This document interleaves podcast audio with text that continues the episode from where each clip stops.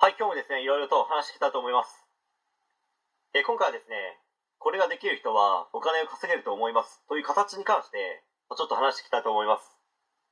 まあ、2年以上もですね、こうやって発信をしていたり、いろんな人のですね、書き込みやら、動画、音声など、まあ、調査というわけでもないですけど、まあ、ある程度データはないよりはあった方がいいわけですので、まあ、コツコツと、まあ、地道にですね、データ取りをしているんですけど、まあ、その中でもですね、やっぱり見えてくるものってあるんです。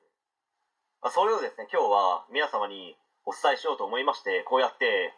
話の方をですね、できるだけわかりやすく、簡単かつ簡潔に話してみたいと思います。まず、ウェブ上の数字って人の動きと言ってもいいと思うんですよ。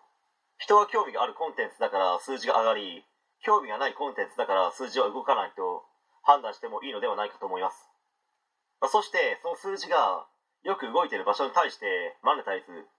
できるコンテンツを作っていけば、お金を生み出すことは可能なわけです。しかしですね、それが分かったとしても、今から話すことができないとなかなかマネタイズはですね、できないと、ま個人的には思います。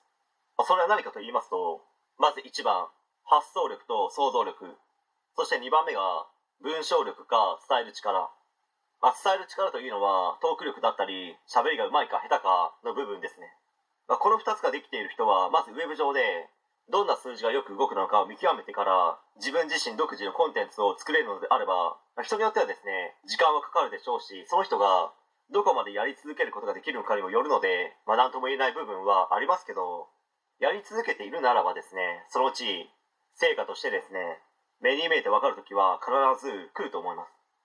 まあ、その根拠は何と言われますと、お金を稼いでる人たちって、1と2をですね、必ず持っていて、どっちかが欠けているもしくはないという人は、自分が見た限りですね、一人もいないんですね。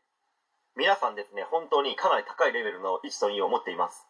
でもそれは決して才能ではないと思います。その1と2が高いレベルにある人でも、一番最初の方のコンテンツはですね、見てるこっちが何かですね、恥ずかしくなってしまうものです。まあ、つまりですね、才能ではなくて、地道な努力の結果かと思います。まあ、なので、誰でもですね、1と2を手に入れることができると思いますので、まあ、今日からでも、明日からでもいいかと思いますので、まあ、1番、発想力と想像力。2番、文章力か伝える力。まあ、これをですね、鍛える、または強化をする練習を始めてみてはどうでしょうか。という話でした。